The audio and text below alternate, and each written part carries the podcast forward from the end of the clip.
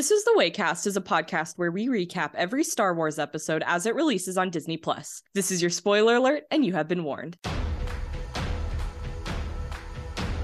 Hi, everyone. Welcome to another episode of This is the Waycast, the Bad Batch finale edition. I'm Sara Edwards, the resident Star Wars writer at Boardwalk Times. I'm Giovanni Delgadillo, a columnist and podcaster at Boardwalk Times. Now I'm Joaquin Fernandez, columnist and podcaster at Boardwalk Times. And today we are going to recap the epic season two finale of The Bad Batch. I I had a big theory going in for this finale, and my theory was completely derailed, and I'm very okay with it. That finale was just I'm I, I I'm speechless. Like it's hard for me to put into words just how mind blown I was at how they ended this very epic season. I gotta say, I feel the exact same way. We had expected things to go a certain way from the beginning. And on last podcast, when we talked about the episode setting this one up, I had mentioned that some of the things that we had discussed all the way back in season one were finally fulfilling themselves. And it was almost too good to be true. And well, we were right to be worried about that because this episode episode definitely uh this episode definitely met or these last two messed things up in a very good way. I think this intense finale was something that we didn't know we needed. It was crazy. It was like it just emotionally devastating and the stakes were higher than ever. And I feel like the characters, it was basically the Empire Strikes Back for the Bad Batch, I would say. That's an excellent way of putting it. Cause I that's exactly how it felt. Like we have this building up of a really epic storyline crazy things are happening with the empire just like an empire strikes back and then we end on such a somber note where it's like how like we have to wait for this now? I remember asking my dad how it felt to watch empire strikes back in theaters knowing that you had to wait like 3 years to find out what happened. And my dad said it was awful. It was he was like that's all i thought about and that's how i feel with bad batch. It's kind of crazy too because i had like talked to some people who were a little bit on the fence about this show show. And the way they put it was look, man, I actually know I'm going to end up liking it because of what happened with Rebels and Clone Wars, where there'll be episodes here and there where, like, you can tell it's geared towards a younger audience, but you know, the story gets darker and more mature as it goes along, which is what happened. And that's basically what we're seeing. And I, but I could not believe it happened this early. Like, you expect there to be a big reunion at the end of the season, and then their plan to get all the way to Crosshair, it's completely screwed from the beginning and for so many reasons, as we'll get into. Yeah, absolutely. So let's start breaking it down. We open it up where we're still on the Marauder and we're still kind of debating do we go save Crosshair? Do we not? And so it all swings back to finding out well, how do we get to him? And that leads them to Tarkin's, what is it? Layer, Empire, Palace. What would we call it? I would call it like some Imperial meetup hangout type spot. I feel like there's more going on because of the train system, which I thought was really cool. But yeah, I think Empire empire hangout or like secret political building, kind of like a UN type building. Seems yeah. the way to put it. And a lot of cool cameos too from a lot of Imperial officers, especially a particular one from Rogue One, Krennic. So I thought that was really cool to see that crossover there. And it's yeah, very Rogue One and Rebels. Uh, so like very, this was very much fan service for Rogue One and Rebels fans who know those officers. I mean, it was a great. I definitely feel us starting to transition into a Rebels timeline, which is kind of cool. And you know, it's funny. People have pointed out this whole season has had Rogue One cameos, like turning live action characters into animated. So I thought it was cool that they kept that tradition going and in a tasteful way because Krennic could have easily taken over and people would have been like, oh, Krennic. Instead, they just ask him about Project Stardust and play uh, the music from the movie. Some people said it was Jyn Erso's theme. I want to say it is. I'm not entirely, I need to re listen. Like, that was one of my favorite soundtracks and it still is, but um, I need to remember everything. But yeah, I thought that was a cool little like here's a nod to something else going on in the lore right now, but it's not important to this story. This story is about Hemlock and the clones. I'm so glad Hemlock is the main villain. I just think he's he has more presence than Admiral Rampart did. So he does. It, yeah, it feels cool that what we did talked about earlier on the pod came true. That I always felt like Rampart was more of like an underling, and that's exactly what happened. I'm not gonna lie, I was expecting Rampart to show up during the meeting. Like I was expecting us to get that confirmation that yeah, his arrest was just for show. It was just to be like, dang, yeah, we got him. I was expecting that twist, but I, I kind of like that we didn't bring him back. It's like a yeah. good way to finalize his arc in the show. Yeah, absolutely. And can I, I just say- say, uh, before we move on, there are things about Tarkin in this episode that feed into his character in A New Hope, which we'll get to that later as well. But I think it's interesting that every time we've seen Tarkin, it still feels like the same guy who shows up in the original movie all those years ago. Absolutely.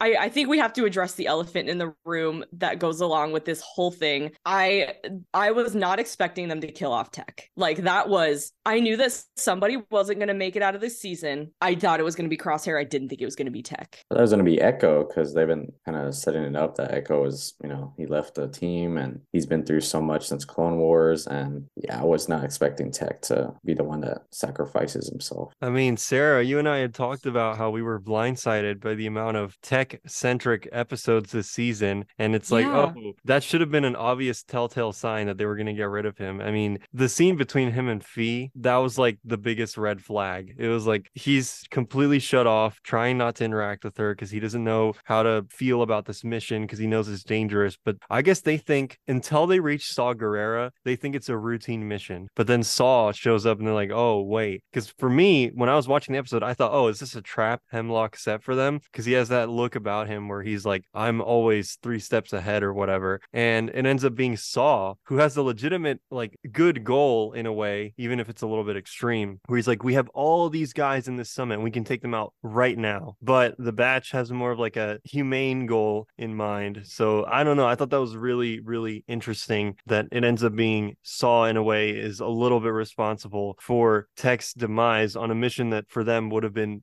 very routine otherwise. And I think that's what makes it hurt harder is that, you know, this was just supposed to be a routine mission. The batch always makes it out. We always find a way to survive. So the fact that Tech, um, Tech immediately goes to Plan 99 and just just shoots it off. I mean, I, uh, I I really hate that they killed him off that quickly. I will say. It felt really like we're only in season 2 of this show and it feels like the batch is just being spread everywhere. It's like what's what's the goal? You know, Yeah. the good uh filmmaking rule if you don't see the body, Yeah, people I- are saying uh, that. Star Wars has ruined any ability for me to believe that anybody's dead. T- Tech is not officially Yep. dead. They even found his glasses. We we know they have yeah. him. Yeah, it feels like some crosshair action is going to happen to Tech next season, which would be very devastating, especially for the little tidbit of angry wrecker we got last season. Yeah, I don't, I don't know if maybe Tech survived. I think they're keeping it ambiguous. So, you know, like next season, they might like big reveal, like he's under the control, almost like those troopers we saw, I think, in was it that two part episode or they were like under, like, it wasn't a chip, but it was like they're purely brainwashed. So I think something's to happen with Tech, maybe. Honestly, uh, like they could do anything at this point because we don't know any of the fates for the Bad Batch. And Hemlock's goals too. So I may have been a little bit like out of it while I was watching the episodes because I was busy at the time. And so the scene where they're having this boardroom meeting,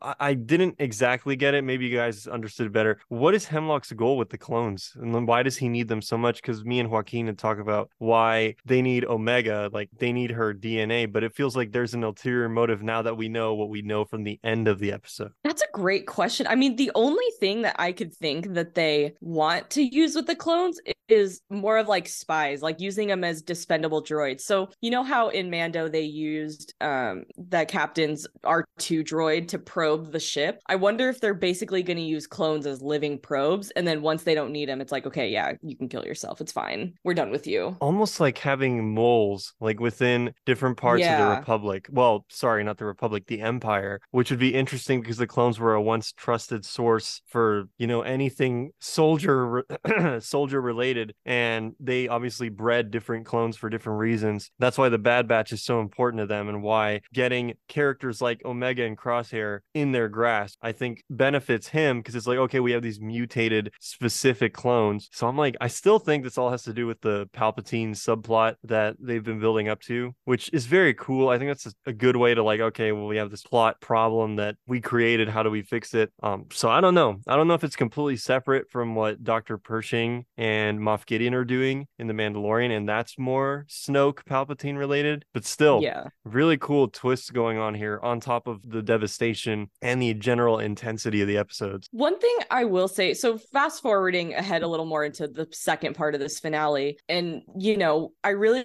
like that we have this little moment between Hunter and Omega where he's realizing like you are still a child and I can't keep raising you in this very, very dangerous environment. And I really like that Hunter kind of has like a fatherly moment where it's like, would you like to spend the rest of your childhood on Pabu? We can just we can get you at home, we can properly like raise you as a kid. And I really that was a really mature moment for Star Wars. Like we've never had a moment where someone is like, we'll just take you and we'll raise you ourselves. It's always been shown but not told. Like with Obi-Wan, it's like, yes, he's gonna give Luke to Owen and Beru, but it's all show, no tell. Whereas with this, Hunter is more of like, is this what we do you want to do? Like if we took you to raise you, would you like that? And I really liked that conversation and then watch it all get derailed. So a couple things happened here that are intriguing about that. One of the best like little tidbits we got was how Hemlock talks about clones being paternal, and then people pointed out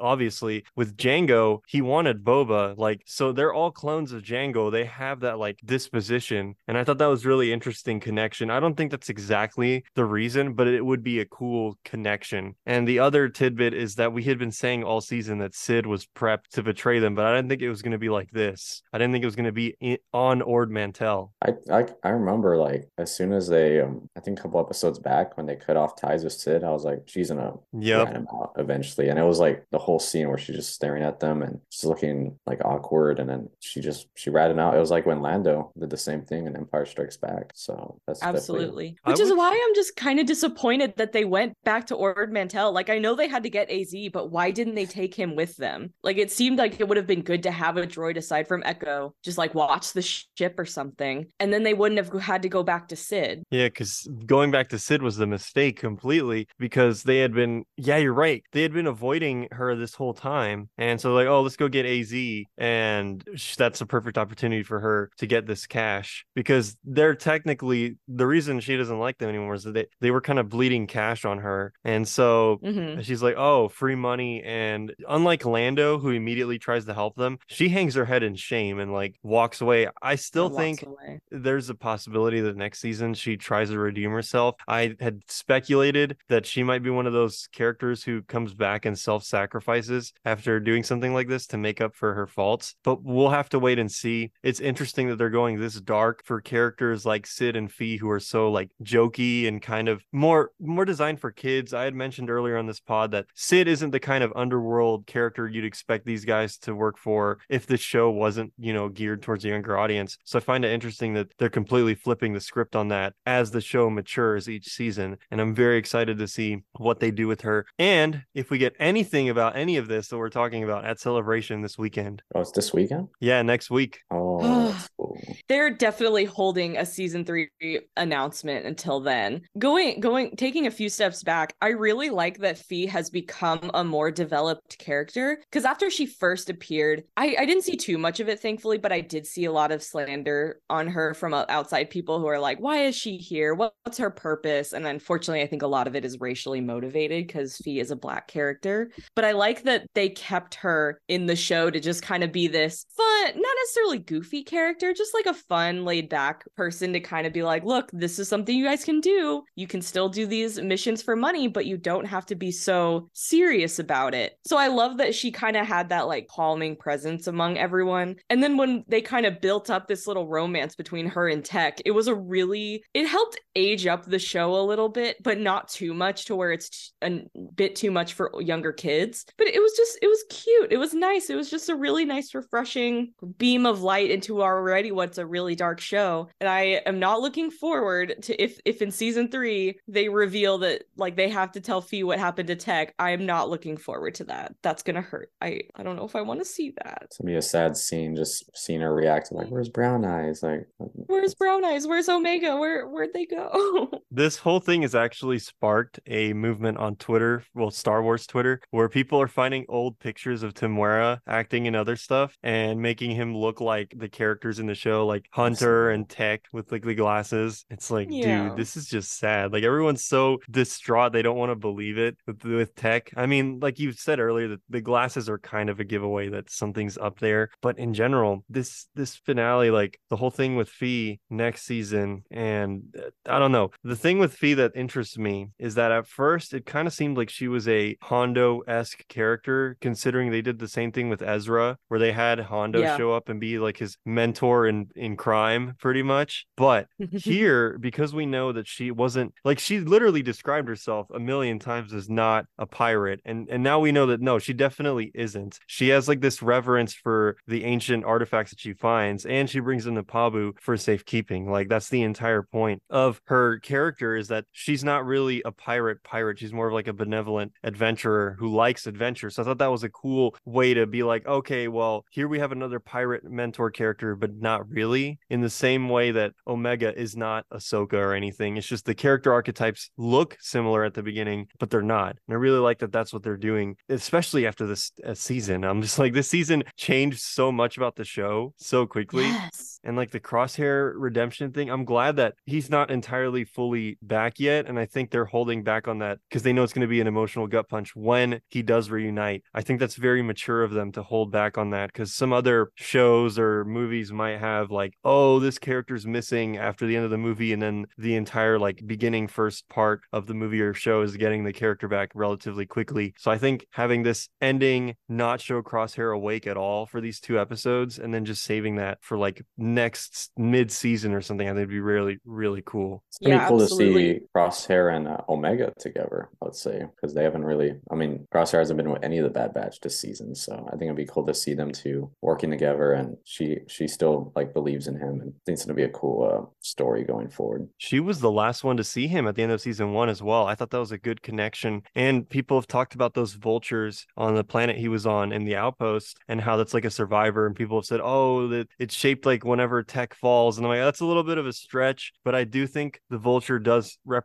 something in Crosshair or just in the batch in general, their need for survival with each other. I just like, man, the fact that we're talking about these themes about the Bad Batch is making me so happy right now. It's giving me nostalgia when I was watching Rebels as that show aired because I, I absolutely love the Ghost Crew and the Bad Batch is Me the same way. It's like these characters that like they're not even close to being exactly the same as the Ghost Crew. They're so unique that you fall in love with that uniqueness. It's like, wow, I don't know, I don't know what to expect next. Lucasfilm Animation keeps killing me with this. Like I sat through the entire end credits for this last episode up until the Lucasfilm Animation logo came out, and you just see the the O in animation is a clone helmet, and I was like devastated because the music was completely different too. It was like way darker, which they always like to do, and it's just like, man, this show is gonna hit so hard in the next season or even whenever they decide to end it. I just feel like, anyways, the, going off on too much of a tangent. the the Bad Batch is 100% a tragedy. It's not an action show. It's not a drama show. It's a tragedy, and I love it. Like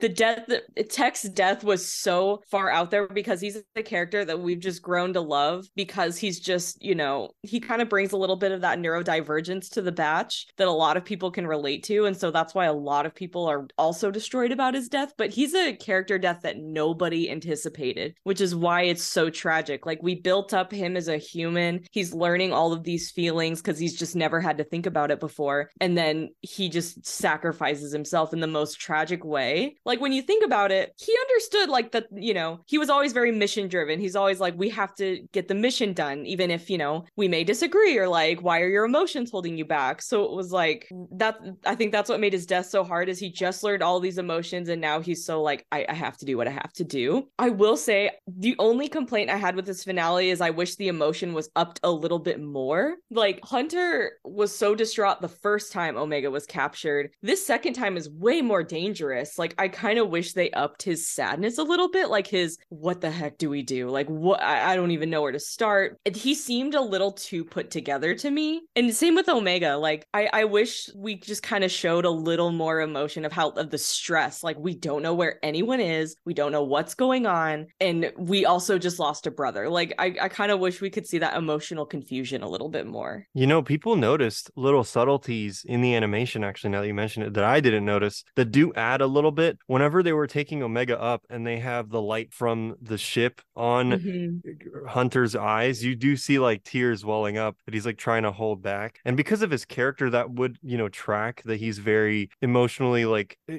controlled, I guess. So he keeps it all inside. Um, I do agree though. I think you can feel like the in- impotent rage like that's inside of him, especially by the ending. But it's like, oh, it, it's not expressing itself yet. And I'm think, or sorry, I want to go back to your point about uh, tech being neurodivergent because I honestly that's one of the best things about the show. And first season, I'd wanted to say that, but I because they never made it explicit, I didn't want to, you know, step on any toes or anything in the first season. But I had seen it coming in season one. I had pointed out uh, at one point near the beginning that I knew what they were doing, but I didn't know if that's like was or that was exactly true. But now with this season, oh yeah, it's a hundred percent. What I noticed is that they're taking these characters who are societally like, oh, we're weird because we're we have tech is neurodivergent, and then Wrecker is also pretty neurodivergent as well in some ways, and then you have Echo who is barely like put together because he's half like cyborg at this point. So little things like that that add up. Where I was like, the Bad Batch is a family of what would you normally in the past you'd call like a misfit family, but mm-hmm. I think it's more of like just people who are finally being accepted these days. Because I saw a lot of um, Asperger like community members on Twitter saying that they love tech so much this season because yes. it felt like an accurate representation. And I was like, yeah, I have friends with Asperger's, and I, I really like the way they presented him because I'm like, yeah, this is I know what they're like, and it's really cool to have a character that feels real like that in Star Wars and have it be such a pivotal moment for him to sacrifice himself. I thought that was pretty powerful stuff. That's why I'm like so surprised that they committed to that completely. I was kind of worried in season one that it was going to be more cartoonish or something, and that's why I didn't want to fully commit to saying that that's what I thought they were doing. But it's obvious that they know what they're doing here, and I really appreciate that. And I'm really glad that they give him a fee as like a romantic interest. I think that's really nice, and it means that they're treating these characters like real people, despite their oddities, I guess, if you want to call them that, which feels wrong to even say. But yeah. I don't know. It's just I really like the Bad Batch.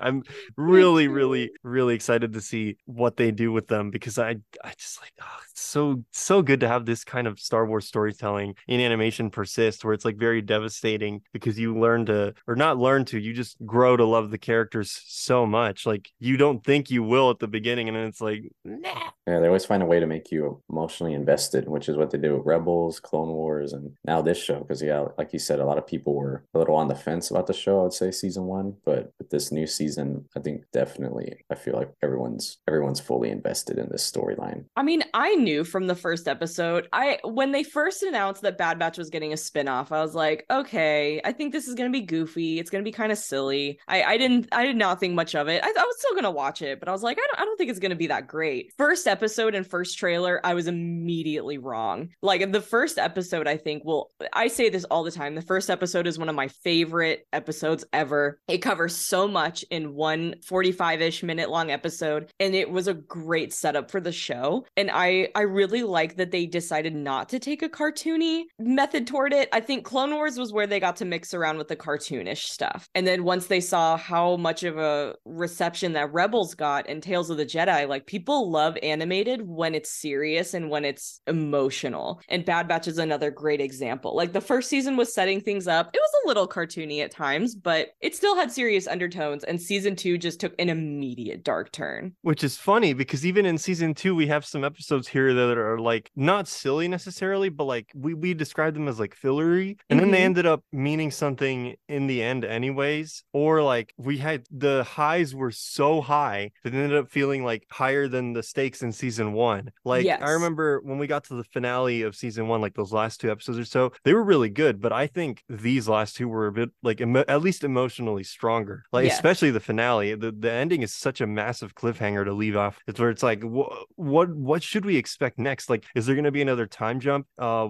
like what's this whole thing with i guess we should talk about it because we're here with omega's sister quote unquote another yes. female clone. I thought that was crazy. Um in fact we haven't even talked about another big elephant in the room. Where are cody and rex. Like, yeah we didn't show I, up at all. They, cody yeah. I'm really disappointed that they didn't eh, decide to include rex. I'm wondering if they wanted to keep this focused on the batch and their emotions but i thought it was really weird that we didn't see either of them like we get thrown a bone with cody in episode three and then after that we just don't see him again and i thought i wonder if they're saving it for season three but i definitely would have liked to at least see something. People are saying that Cody might be one of the clones being experimented on in Mount Tantiss. So I'm wondering because they did they were very vague if he left of his own free will or not. So I'm yeah, they just announced that he disappeared. So maybe he got taken to be experimented on, or maybe he did leave.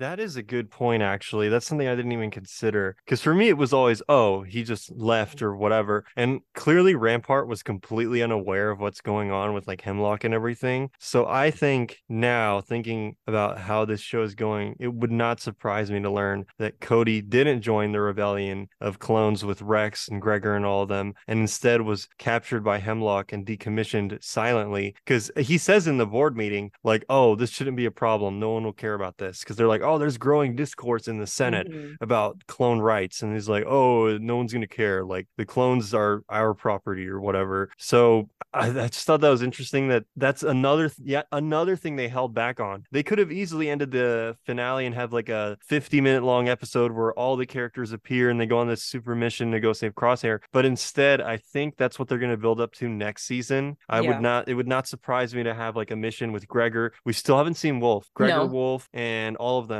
and then obviously we saw howzer as well no hera this season which is another thing that i incorrectly predicted based on Vanessa Marshall's tweeting about the show. I think she was just a fan at this point because she was in the first season. But we'll have to wait and see. Like, I don't know how far into production they'd be on a third season. They haven't talked about it. And since season two just finished, it's like, well, were they working on it or Yeah. They did delay Anyways. season two, right? Because it was supposed to come out, I would say, like last year. So maybe they've been working on it, but it might be. I doubt it's not going to come out probably till next year. I, I think we're gonna have to wait a, a year and a half minimum. Like Bad Batch, we waited about a, a little over a year. So, uh, well, yeah, I would say almost two years, Almost or a two, year and a half. It's it's been a long time since season one. I so my partner brought this up to me a, a day or so later. Um, does Crosshair know what's going on? Because when he was escaping, he stunned. Oh, May, what's her name? the Doctor- oh yeah, I forgot the doctor's name, but I know who you're talking about, like the He's he stunned Omega the Prime. Yeah, the doctor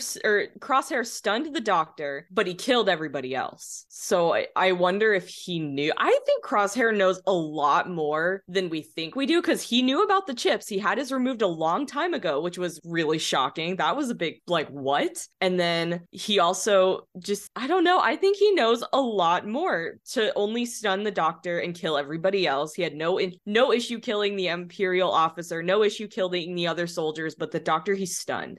Some people pointed out that all the close-ups were like very obvious foreshadowing to her being a clone because people had pointed out she has a New Zealand accent, which isn't an immediate giveaway in Star Wars that oh this person's a clone, but it kind of feels with the way she looks, like her facial features plus the voice, it seems a little bit obvious in a way. And I think the way they hit it was not giving her blonde hair like Omega because like okay, Omega her blonde hair is like her defining feature at this point. It's like oh that's Omega, and think that was a smart way to do it is have Crosshair kind of question because she was being very nice to him because she can Mhm. relate to him because she's a clone. So it's like there's something there that was unspoken between the two of them. So whether or not he knew, uh, it was definitely like, oh, she's nice to me. She doesn't deserve this fate like all these other guys, and I'm just gonna murder straight up because they're not my brothers. So yeah. now, here's another thing. Uh, I didn't know this. The actress playing this older version of Omega is actually a, I think she's Oscar nominated actress. Uh, so people are saying that it, in end, she kind of looks the part. So people are like, this feels like an obvious live action Omega situation. Like if they're gonna cast like a higher, like relatively higher bill actor for a role like this in an animated series, it feels like it's for something bigger in the future. And we talked about it to death in season one about seeing Omega in some capacity in live action in the future, especially because of Book of Boba Fett, which had like almost nil to do with Boba's past. So Yeah. except for Cad Bane. But yeah, that would not surprise me now knowing that information. Or they just wanted to get a really good actor for the character. Who knows? But she'll definitely be a much bigger character going forward. Like obviously that's what they're setting up in the story, but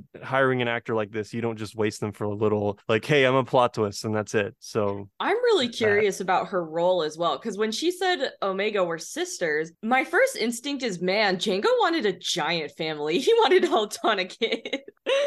but and when you technically think about like their age, either she has whatever ages them up, Yeah. or she was truly the first clone that would put Boba in the middle and then Omega at the youngest. And uh, I I like the theory that Jango just wanted to be a dad to a giant family, but I could see her being the first test of like aging people up on a women woman clone because Omega and her are technically the only female clones. The others are male. Like it could be an experiment gone wrong and it's like, well, we'll just keep you with us. I mean, I don't I don't know. I'm I'm curious about what her role will be. Also, can I just say that Nala Se got that drip? Uh, That just crossed my mind. I'm thinking about cloning and everything. And I'm like, how do the Kaminoans fit into this? Because they're like, it's so sociopathically Hemlock tells Nala Se, Oh, um, yeah, I got the thing you care about. Will you do the work now? It's like, Yeah. wow, dude, you're They're just okay. they're trying to kiss up to her. But she was dripped out. Like that black outfit looks really cool because we're so used to seeing the regal, like white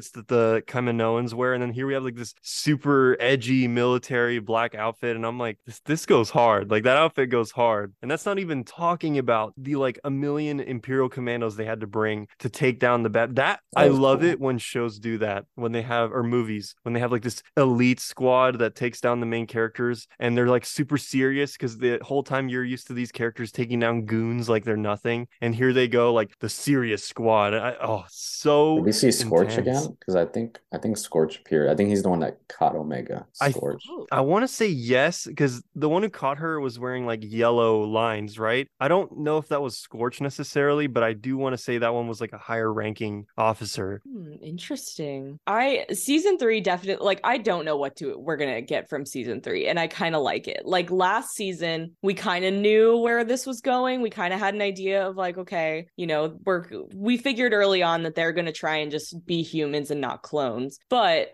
I I truly don't know what to expect from season three, and I I'm I'm happy that I don't know what to expect. I like that we're just in this uncharted Star Wars territory where it's like, what do we do? I'm theorizing theorizing that I think Hemlock mentioned like they're trying to prevent word of the clones being experimented on from the Senate because there might be a clone rebellion, and I'm hmm I'm figuring out that they might lead to a clone rebellion in either next season or if they do season four because that was in Legends and Um, it would be it would make sense for this show to do that to have all the clones like Rex and then if he gets Cody and then all his other clones and then they like it's probably gonna fail. It obviously fails because we see like where the clones end up, but I have a mm-hmm. feeling that might lead into like a clone rebellion in like season three. Here's another good point to add to that. We didn't see Senator Chuchi at all in this episode either. That's yet another character that didn't appear. I was saying on The Mandalorian that the latest episode felt like a culmination of all the previous episodes because they had all been set up to like a bigger story that kind of came together in the last episode. And in this series, it ended without doing that. Like I said, restraint. So Mhm. that's definitely a good speculation for next season. I think we'll the Clone Rebellion, that's definitely something we've been talking about a lot since season one. And I think it would be a really dark turn and a really nice way to end. Well, not nice necessarily,